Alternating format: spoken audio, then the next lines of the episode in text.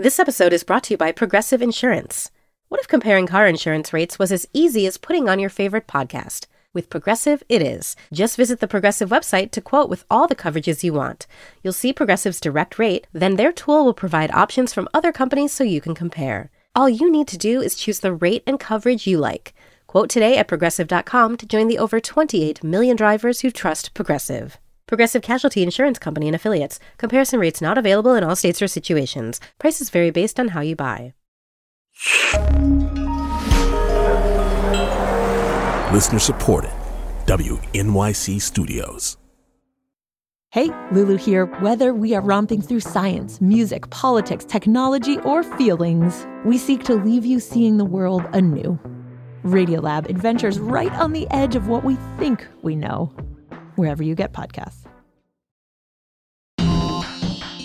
This is the New Yorker Radio Hour, a co production of WNYC Studios and The New Yorker. This is the New Yorker Radio Hour. I'm David Remnick. Hi. Oh, there we go. Wow. This is so high tech. I can hear everyone so well. Isn't that unbelievable? This is amazing. We're we're in the big times now. Wow. I got my driver's license last week, just like we always talk. Olivia Rodrigo is one of the biggest stars now in music, and her star rose incredibly quickly. In 2021, when she was just 17, she released a song called Driver's License that became the number one song on the planet. On the planet. Her debut album, Sour, won three Grammys, including Best New Artist. And her second album, Guts, came out earlier this month. I caught up with her recently for a conversation about music, writing, social media, and fame. Through the suburbs. 'Cause how could I ever love someone? And so I talked to Jia Tolentino this morning, who was, Oh, she, she was great and on our staff. she's and, amazing. And she wrote about you for, for Vogue. And she said that you're kind of new to New York. Yeah, I am. Um, I just got this apartment a few months ago. I'm still exploring, um, you know, but I, I love it. It's the greatest city ever. It has just so much inspiration constantly. So you've left Los Angeles behind forever? I don't think so. I mean, I'll, I, LA will always be my first home, I think. But um, I, I love coming here as often as I can. It's the greatest. Is is New York more musically, I don't know, fertile for you in some way? Yeah, I actually think it is in, in a weird way. And I remember people always used to tell that to me, like songwriters that I knew. They're like, oh, you have to go to New York. It's so inspiring. And I would like roll my eyes and I'm like, okay, sure. Like, I get it. I get it. But um, we actually made half of um, this album, Guts, at uh, Electric Lady Studios in, in um, Greenwich Village. So you, you're recording in the same room as Jimi Hendrix. Yeah, exactly. All these incredible records were made in those rooms. And it's just, I don't know, you, you definitely like feel that, that magic in the walls. So let, let's start from the beginning a little bit. You grew up performing on Disney. You were on the show Bizaardvark and on High School Musical, uh, and you already had a big TV career as a as a kid, if you don't mind me saying. Did you also harbor right away that ambition, that desire, that passion to be a solo singer, to be a songwriter? Completely. Um, I always loved songwriting. That was my first love, my first passion when I was so young. I, I remember being like four years old or something and making up all these crazy songs about like my four year old problems. Um, and uh, Do you remember any? Yeah. Oh my gosh, my mom has a video of me. Um, singing about losing my parents in the supermarket, which is a very traumatic experience when you're four years old. I can It imagine is. why I was so moved to write a song about it. Uh, but uh, I think when I was maybe 12 or 13 years old, I was I was acting, but I I started like playing songs on piano and learning how to. Uh, write songs to chords and that's when everything kind of took off i fell in love with it and you know that's just been my life ever since i it's it's just my favorite part of the job And you, you seem to have, e- even much younger than you, were, you are now, a real, um, a really wide sense of listening. That you, Yeah. a lot of things were going into your ears. What were they, and and why were you listening to what you were listening to? Yeah, I mean, I, I give my parents a lot of credit for for my music taste. Um, I, I my parents love 90s alternative rock. I grew up listening to, you know, the Smashing Pumpkins and and Hole and the White Stripes. Um, and also um, from a very early age, I kind of fell in love with a lot of female singer songwriters, and I kind of realized that that was you know the kind of lineage that I wanted to follow. I, I I remember going to the thrift store with my mom when I was probably 13 years old and getting Tapestry by Carole King for the first time and just playing it to death. I feel the earth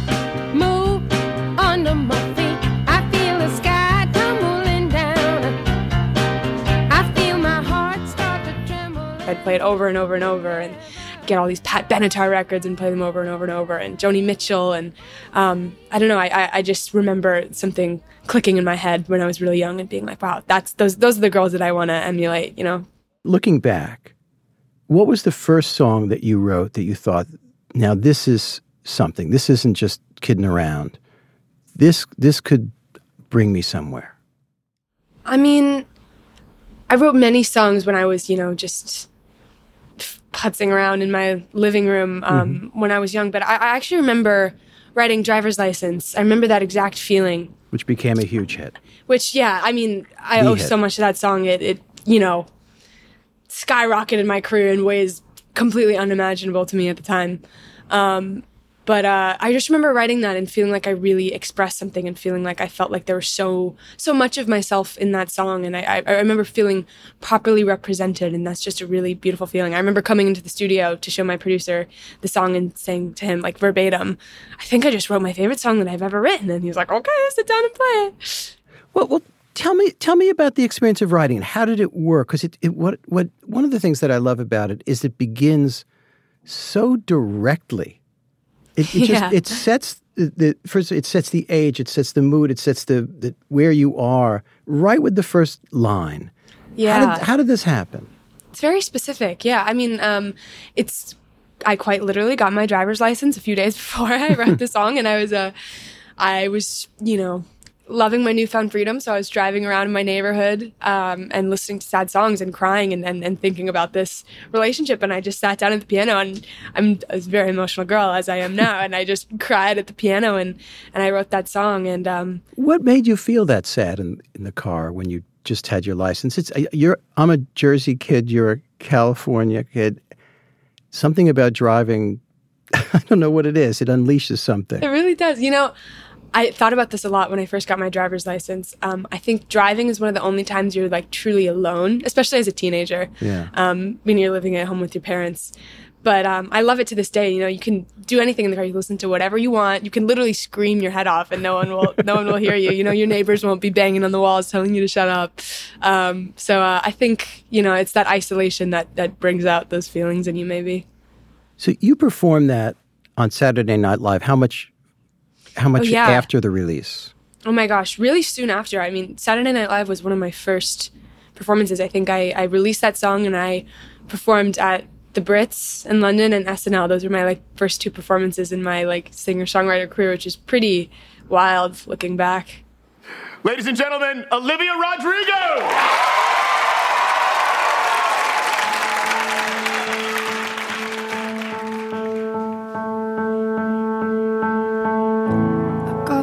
Driver's license last week, just like we always talked about. Cause you were so excited for me to finally drive up to your house. But today I drove through the suburbs crying cause you weren't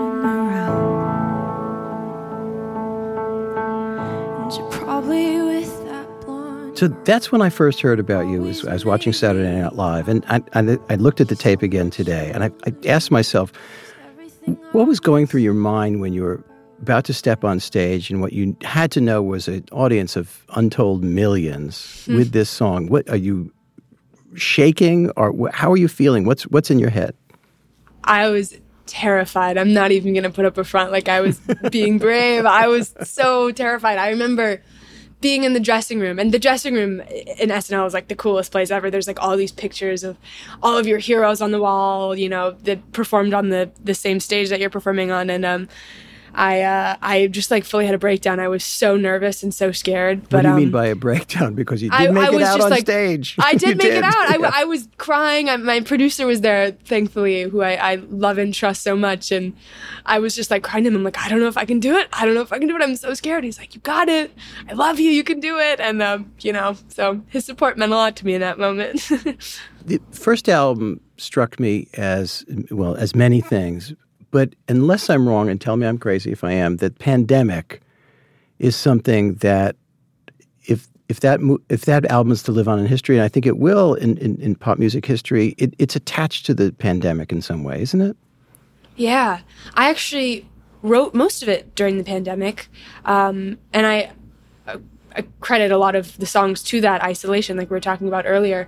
I actually forced myself during the pandemic. I made a challenge. I had a challenge with myself where I told myself I'd write a song every day, as long as the pandemic lasted. Because you you know we thought that the pandemic was going to be two weeks. I'm like I can do it. Turned Yeah. out to be like you know forever. 14 Um, But uh, yeah, but uh, I did that for like maybe five or six months, and um, it really helped me hone in on my songwriting craft and um, and um, you know have discipline with my writing. And also, I think that people maybe wanted to hear all those sad songs in the pandemic because I think we were all just as a collective facing emotions that maybe we hadn't processed because of our new you know surroundings that where we couldn't distract ourselves. So yeah, I, I I think that the pandemic definitely is a big part of that album.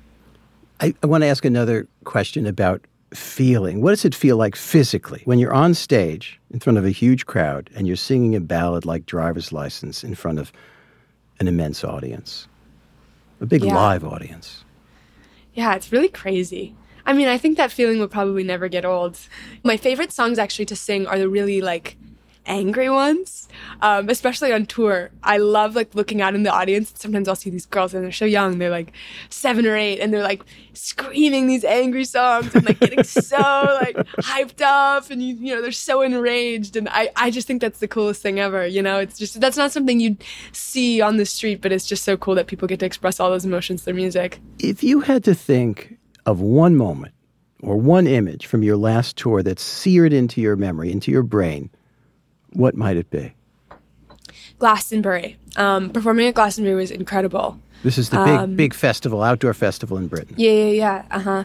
Um, it's actually the first uh, music festival I'd ever been to, um, and I got to play it. It's just awesome, and it was the most people I ever I ever played for. Um, How many people were and- there? Oh, I think it was like sixty thousand or something like that. Yeah. You know, uh, pretty pretty crazy to think about. Um, but yeah, that was a really great moment in my career, and uh, um, the Supreme Court o- overturned Roe v. Wade the day before um, I went on stage, and um, Lily Allen and I dedicated um, "Fuck You" to the Supreme Court that day, and uh, I just remember feeling so angry and, and you know being around so many of my friends who were so angry and didn't know you know what to do or what to say. And and, and in that moment really feeling like music was such a outlet for us and looking out into the crowd and seeing everyone who who felt the same way. It was um i just it, i think it, it just reminded me what the true purpose of, of music is you know You mean as, as something of, of, of release and emotional force? yeah of, of everything of, of, of you know of protest and of, of release and and togetherness you know seeing an entire crowd sing that and, and share that emotion in that moment is just so transcendent you know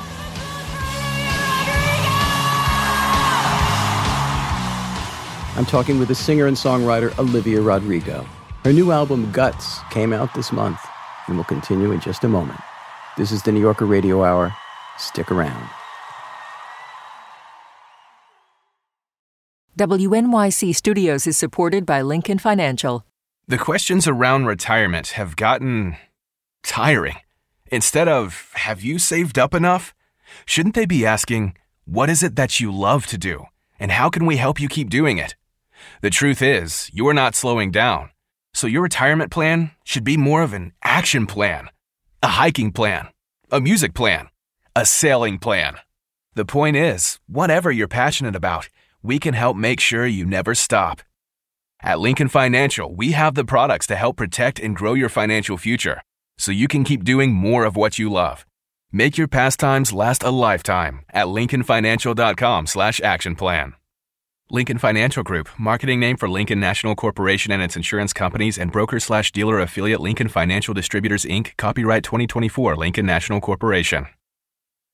Hi, I'm Roz Chast from The New Yorker. The New Yorker Radio Hour is supported by Dana Farber Cancer Institute. Life sustains itself by cell division, so does cancer. Breast cancer cells multiply faster because of CDK4-6 proteins but what if we could block those proteins and stop runaway cell division?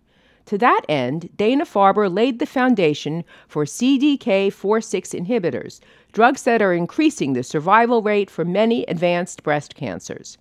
Dana Farber keeps finding new ways to outmaneuver cancer. Learn more at danafarber.org/everywhere. And if you are watching this video, either I'm dead or I'm in a very, very, very bad situation. She said, Oh my God, I can hear gunshots. I can hear men outside. Where are they? What have they done to them? Are they dead? Are they not dead? There is one suspect her father, the Sheikh. It's Madeleine Baran from In the Dark. We've teamed up with our new colleague, Heidi Blake, at The New Yorker to try to answer a question about one of the richest men in the world, the ruler of Dubai. Why do the women in Sheikh Mohammed's family keep trying to run away? There's five policemen outside and two policewomen inside the house. So basically, I'm a hostage. And he reminded me that Sheikh Mohammed can get me anywhere. Because you're a rich and powerful person, you can effectively break any law you want in our country and get away with it. The Runaway Princesses is available now. Follow In the Dark wherever you get your podcasts. Hi, I'm Adam Howard, a senior producer for the Radio Hour, and I have a quick favor to ask of you. This program has been nominated for a relatively new award in our industry, the Signal Award, which recognizes the best podcasts in the country. So if you enjoy this program, show your love by logging on to vote.signalaward.com. You'll have to click a few times to get to the news and politics category, and that's where you'll find us. The window to vote is closing, so do it now at vote.signalaward.com. Okay, we really appreciate it. Now, back to the show.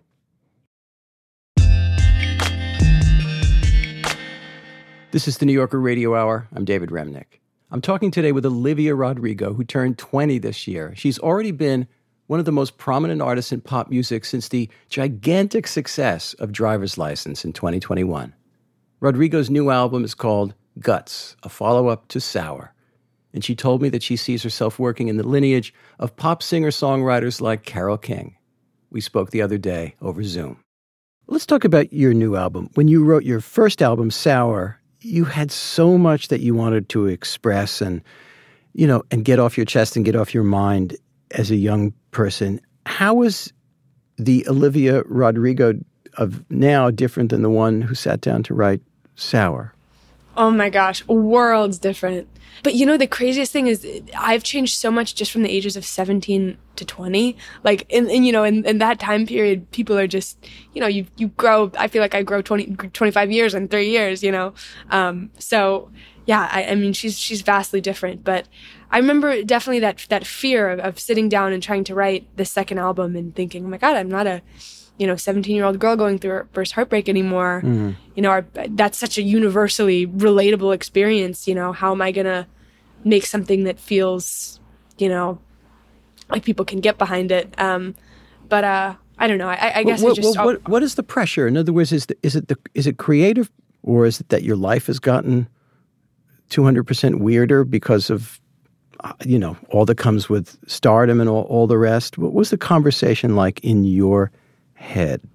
Yeah, I think a mix of, of both. It's definitely like, you know how people always are like, oh, your only competition is your past self. And I, I was like, well, I don't know if that necessarily worked for me. I don't know how I could ever, like, you know, follow up such crazy, you know, unexpected success. And um, so I put that pressure on myself for a long time.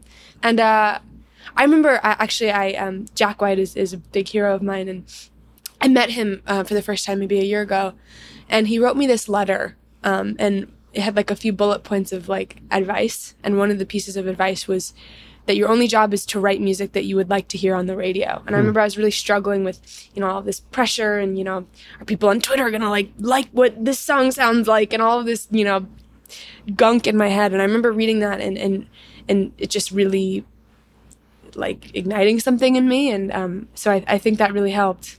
So, so Jack White of the White Stripes writes you this kind of bullet point, you know, Yeah. advice column. And Yeah, were you, and were you able to so take his advice? Yeah, I think that keeping that in mind and, and reframing the songwriting process into just trying to write songs that you enjoy and songs that you like um, is just the only thing you can do. Also, that being said, making songs that you like is also terribly hard sometimes. It's a lot easier said than done. Um, that's a that that's a feat in and of itself. But um, yeah, I don't know. I think reframing that really really helped me. I think on this album, Guts, we um, I, I think I really learned how to look at a song and and, and um, you know look at songwriting as, as a sort of a craft and and not just this you know pouring my heart out at the piano like I was doing when I was 17. So um, I think these songs definitely took longer to write, um, and uh, I, I think we just sat with them for a little longer. Livia, you took a poetry class at USC. Yeah. Uh huh. When was that, and, and why did you do that? Um, that was last year. I mean, I uh, was homeschooled my whole life. There's a song on the album called "Ballad of a Homeschooled Girl." It's about me it's dealing with the consequences of that. But uh, yeah, I was homeschooled my whole life, and I always um, wanted to go to college, and I always was very curious. And um, I, I'm a very curious person. There's so much that I want to know in this world, um, and uh, I really enjoyed taking that class. And I, I've always been super interested in poetry, and I've always been writing it for a long time. But um, yeah, it was it was really informative, and um, I feel very grateful that I got that opportunity. Um, we actually turned one of the poems that I wrote uh, as an assignment in the poetry class into um, a song on the album called "Lacey." So uh, it was it was pretty productive, I, I suppose. Lacey, oh Lacey, it's like you're out to get me. You poison every little thing that I do. Lacey, oh Lacey, I just loathe you lately. And I despise my jealous eyes and how hard they fell for you. Olivia, were there any poems that you read by poets or, or poets that you read that are helpful to you as a as a not just as a human being but as, a, as an artist? Yeah, I um, I mean Leonard Cohen. I I read lots of his poetry while I was making uh, Guts. I think he's incredible. It's just that's just an endless well of inspiration. All of his writings and you know drawings and I just uh, it's it's so inspiring. Um, yeah, I uh, I I wrote the poem Lacey inspired by um, the poem Daddy by Sylvia Plath too. So you know, lots of inspiration. Inspiration comes from everywhere. so you grab it out, out where you can. I don't know if you watch Girls. Was, I haven't watched it yet. I- Everyone's been recommending it to me, though. I really need to. So Lena Dunham is you know the story runner and she's also the star of the show and she's a kind of searching young woman and and at a certain point she announces to her parents because she wants to be a writer she says I think I'm the voice I'm not the voice of my generation I think I might be getting this right but the a voice of a generation. And now you're being branded I hate to tell you whether you like it or not the voice of a generation the voice of generation Z Gen Z. What do you make of all that? Yeah, you know, I I tend to not think about it just because I think that's kind of a scary thought. Um, I don't think of myself that way. Um, I just try to be as much myself as I possibly can and try to make the best work I can. But I mean, it's obviously super flattering when when people say that. Um, but uh, yeah, I don't know. I I'm, I, I love my generation. I, I'm proud to be a part of it. So But you, you know, you have you have a song, for example, where you know we've all been living with social media for quite a long time. You grew; it was already there when you you Yeah, I ne- never didn't have it, which is a strange way to grow up. Yeah. and it and it makes its presence known in your in your songs. Do you do you also look at social media to see how people are perceiving you, which seems like a lot of burden? Yeah, that's an understatement. It's a, definitely a burden. Um, yeah, I, I think that I've gotten better at it um, the more that I've you know been on it. Um, it's just a, you know it's it's a part of this job that I think is a necessary evil, and there are some things on social media that are awesome, and I love connecting with people that I normally wouldn't have gotten the chance to. Um, but uh, it, it is weird, and, and in my life, I, feel like I'm growing in, in front of people, which is really strange. You know, I, I've, I've been in front of people for a really long time. Um, and uh, sometimes it can feel kind of stifling or claustrophobic to feel like you're always being seen. Um, but uh, I don't know. I, I, feel like I have a good relationship with it these days. I think I have a good. Um, well, tell me about that burden. Yeah, I mean, um, I think for a long time I felt like I maybe couldn't make mistakes, or I always felt this pressure to be a, a good role model. And you know, I grew up on these uh, kids shows where you know that's being a being a good role model is very you know important as as it should be. Um, and I, I, think I always felt like I, I, couldn't be a normal kid and go out and, and do stupid things and make mistakes and, and learn, which is you know, at the end of the day, making mistakes is the only way you do learn. But I, I feel like in in this album part in particular, I feel like that was kind of me grappling with with those feelings and um, talking about the mistakes that I, I did end up making and being open and honest about them. And I think that was kind of cathartic for me. Like what? An example. I mean, um, there's a song "Making the Bed" that um, I really love, uh, and uh, the lyrics are. Sometimes I feel like I don't want to be where I am, getting drunk at a club with my fair weather friends. That's the chorus. um, and I was kind of nervous to say it, and then I'm, you know, I'm 20 years old, which is, you know, not not of age yet, I guess. Um, mm-hmm. And uh, I don't know. I was I was nervous to put that one out, and I felt like it. it you know, I, I'm always so conscious of people you know young kids listening to my music and and um, you know people's parents listening to my music and stuff like that. But at the end of the day, I think that all of my um, role models and all of my heroes are my heroes because they are unapologetically who they are and they express themselves without fear of you know uh, fear of, of being criticized. Um, so that's just what I try to tell myself. on this album on, on guts you seem to be reaching back either even further in history. The opening track which is about all the impossible standards of being a woman in america starts out kind of joni mitchell but then turns abruptly midway into a song that sounds like the riot girl scene. Yeah. how do you position your music in this longer tradition of rebellion? Oh, it's a great question. I love that question. I mean i think like female rebellion music, for lack of better word, is like my favorite music ever. And um, I've been obsessed with like the riot girl punk scene for a while, and I think that song was my stab at at um, trying to write a song like that. Um, but yeah, I I I feel a lot of like kinship towards towards women, and um, you know, I, I love writing songs about these, you know, female feelings of anger and, and resentment um, that maybe aren't so uh, you know, so easily um, expressible in, in everyday life. How do you look at your now re- reasonably distant past? A lot of times you'll you'll read about the early careers, particularly of women who were in TV as kids, mm-hmm. and they look back on it and they feel sad about it, exploited, something, something mm-hmm. maybe not terribly pleasant. Do you feel that you got through that decently treated and it was a healthy experience, or there was downsides to it as well? I do. I can certainly see how people wouldn't have that experience. I think it's a very strange way to grow up. Um, I feel really lucky that I was surrounded by wonderful people. My parents are so wonderful and so grounded and always looking out for me, and I'm I just owe everything to them. I I, I don't think that I would have that attitude towards it if it wasn't for them. Um, but uh, yeah, it, it is really strange, and you you sacrifice a lot. Um, and I, I you know I didn't have a normal childhood in order to have that career, and I'm, I'm really grateful for everything that happened. But it's definitely um it's, it's a give and take. What did you miss most?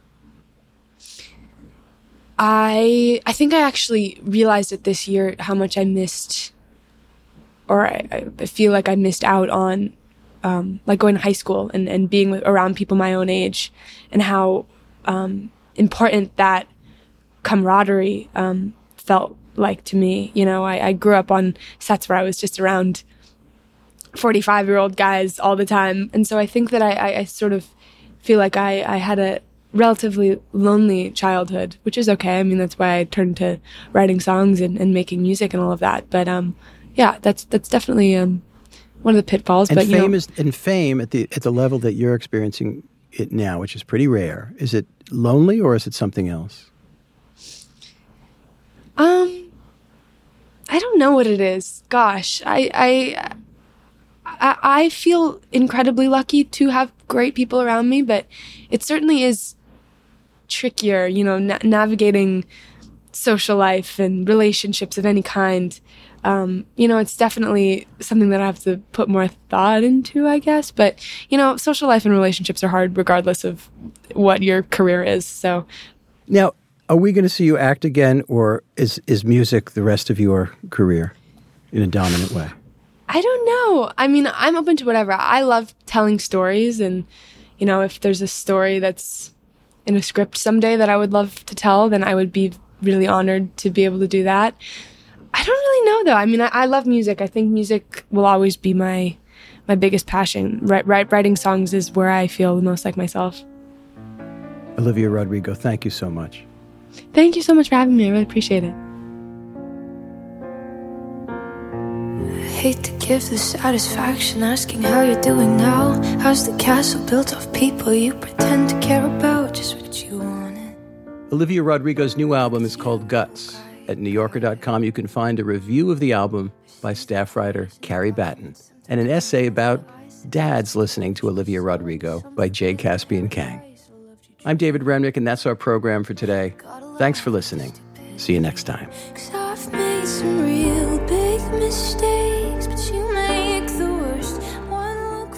The New Yorker Radio Hour is a co production of WNYC Studios and The New Yorker. Our theme music was composed and performed by Merrill Garbus of Tune Yards, with additional music by Louis Mitchell. This episode was produced by Max Balton, Adam Howard, KalaLea, David Krasnow, Jeffrey Masters, Louis Mitchell, and Ngofeen Mputubwele, with guidance from Emily Botein and assistance from Mike Kutchman, Michael May, David Gable, and Alejandro Deckett. And thanks also to Alana Casanova Burgess. The New Yorker Radio Hour is supported in part by the Cherena Endowment Fund.